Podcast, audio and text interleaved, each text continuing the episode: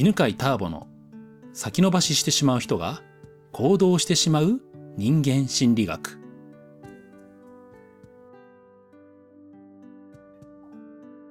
はい、こんにちは。今日も八ヶ岳で Facebook のライブ配信をしながら収録をしています。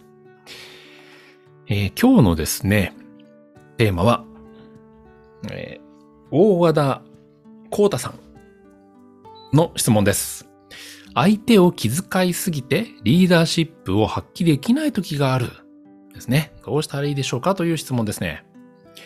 相手を気遣いすぎてリーダーシップが発揮できない時。相手というのはどうなのかな？一人なのかな？二人、自分と相手の二人の時のリーダーシップなのかな？まあ、それとね、例えば仕事の中のリーダーシップとかっていうのって、まあ、ちょっと違うニュアンスになりますよね。うん。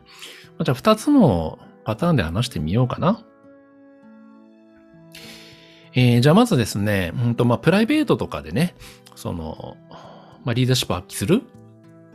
二人とかの時にリーダーシップを発揮する時のポイントについて、話をしてみようかと思うんですけど、そもそもそれってどういう時かっていうのがパッと浮かぶのがデートかなとか思うんですけどね。それリーダーシップと言わないのかな？どうなのかな？ちょっと今聞いてる方二人の時のリーダーシップってどんな場面があるか思いついた人はコメントでくれたら助かるんですけど、どうなのかね？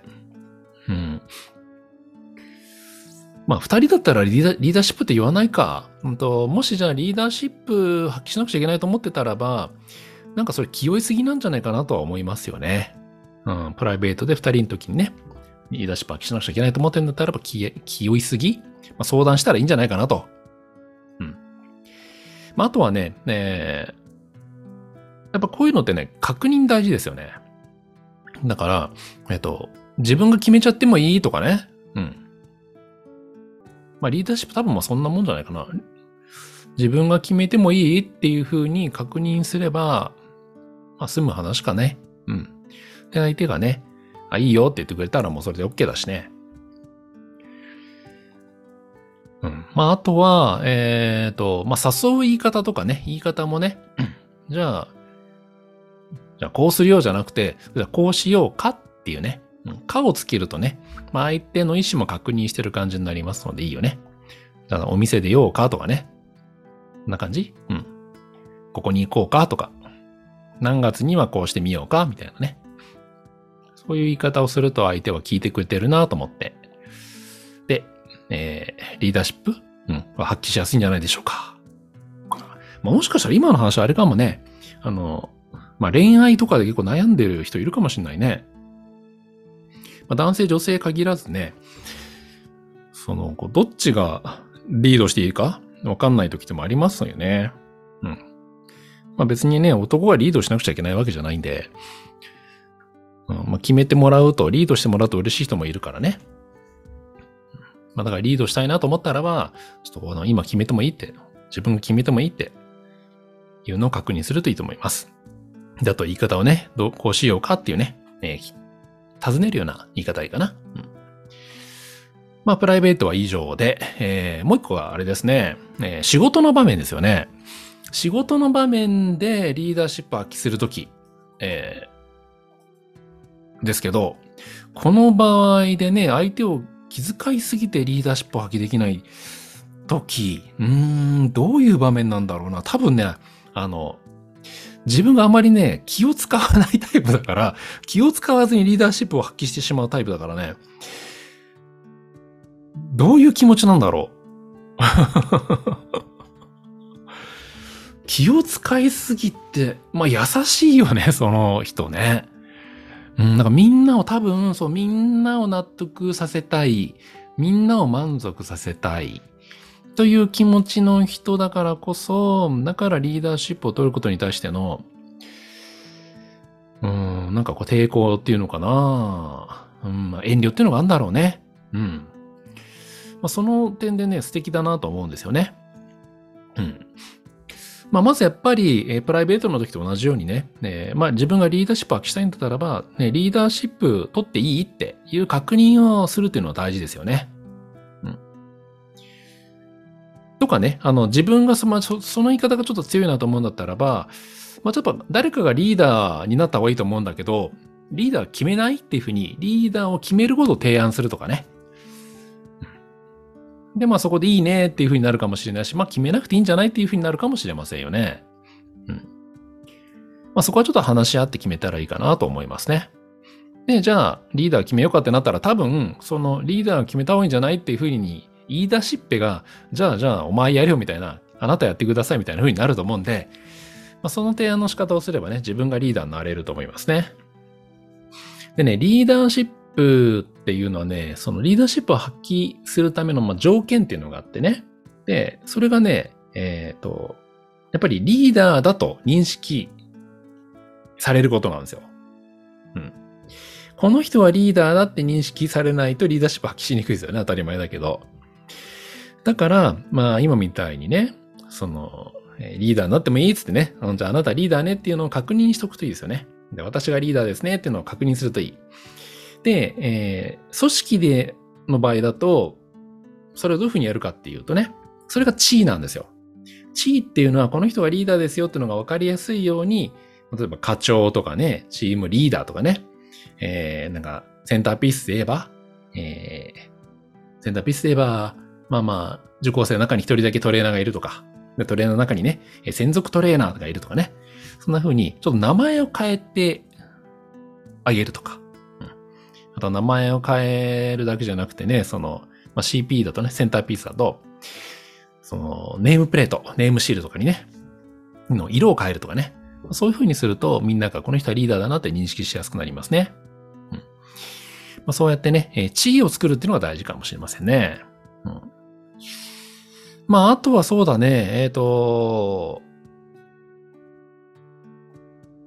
ダーシップ、もし遠慮してる人がいるとしたらば、ある程度リーダーの役をやった後に、私がリーダー続けてもいいっていう確認も大事かもしれないね。そうすると、続けやすくなると思います。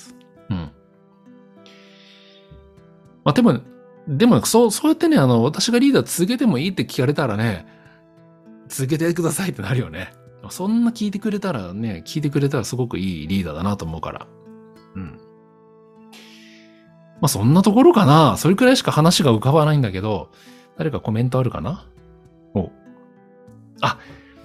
そうね。メンバーが自分より年上とか、自分より経験が豊富とかは気を使うかもしれません。気を使うね。気を使いますね。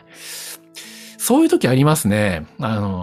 チームがね、組まれた時にね、さらにその上司からね、自分の上司から、じゃああなたがチームリーダーやってねって言って任命された時ですね。そういう時は気を使いますけど、その任命されたというのがやっぱりリーダーとしての地位が与えられたということなんで、それはね、なんていうのかな、リーダーって別に偉いわけじゃないんだよね。まとめ役なんだよね。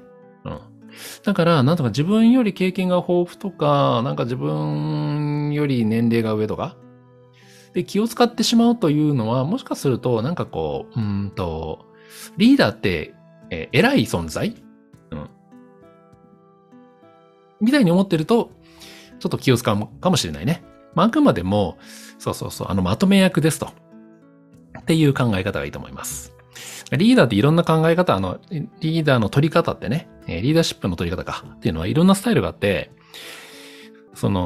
みんながね、想像してるリーダーがね、強いリーダーっていうタイプなんだよね。で、この強いリーダーっていうのが、ね、俺についてこいみたいな、そんな言い方なわけ。よし、どこどこに向かうぞ、つってね。俺についてこい。私についてきなさい、みたいな。旗持ってね。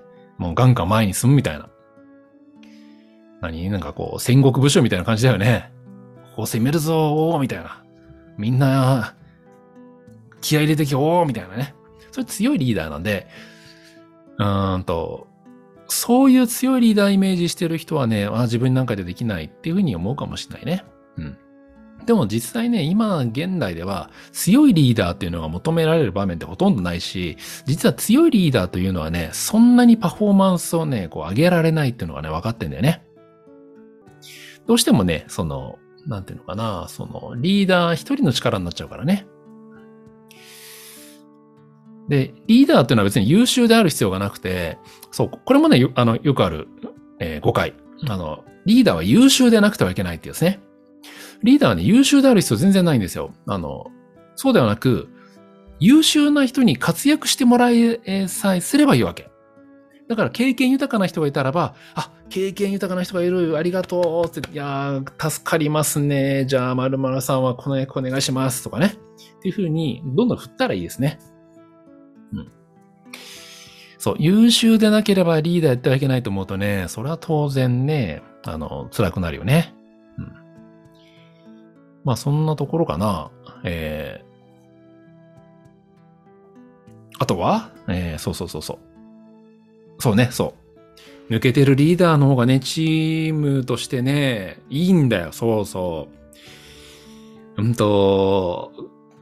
こんなね、調査があるんですよね。アメリカのね、陸軍だったかな、軍隊でね、調査したことがあって、その兵士たちにね、質問したんですよ。あなたはどの上官が好きですかって。いい上官だと思った、好きじゃないな。どの上官がいい上官だと思いましたかって投票してもらったの。で、そしたら誰が選ばれたかというと、みんなを盛り立てたりとか、みんなに気を使うようなリーダーだったんだよね。決して強いリーダーじゃなかったの。で、優秀なリーダーでもなかった。で、なんか特に実績上げるわけでもなく、みんなをね、すごい鼓舞するわけでもなく、コミュニケーションを密にとって、で、声をかけるリーダーだったんですよ。で、そのね、上官はね、一人一人の、その部隊の、兵員に対してね、今日どうだとかね、最近どうみたいな、声かけをね、すごいたくさんする人。で、そして、何か問題があるとね、じゃあみんなの意見募集するっつってね。うん。意見言ってくれっつって。で、いいねっつってね。どんどん意見言わせると。で、そういうリーダーをみんながですね、素晴らしいってなったんだよね。うん。そう。だからあまりにもね、そう、強いリーダーとか、優秀なリーダーだと、意見が言いにくくなったりね。うん。して。で、そのチームが、発揮できないと。力が発揮できないと。というのがありますのでね、もし自分がリーダーになった場合、困ったなぁと思ったらば、実はね、強いリーダーである必要もないし、優秀なリーダーでもある必要がなくてね、みんなの力を、ね、引き出せばいいと。で、年上とかね、経験豊かな人がいたらね、むしろラッキーと思ってくださいね。はい。ということで、今日は大和田光太さんの相手を気遣いすぎて、リーダーシップを発揮できないときはどうしたらいいでしょうかということについてお答えいたしました。プライベートのね、時のリーダーシップの発揮の仕方と、それからビジネスの時のリーダーシップの発揮の仕方についてお話をしました。役に立ったでしょうかね。では今日はこんなところで、ありがとうございます。この番組は、犬飼ターボ、ナビゲーター、竹岡由伸でお送りしました。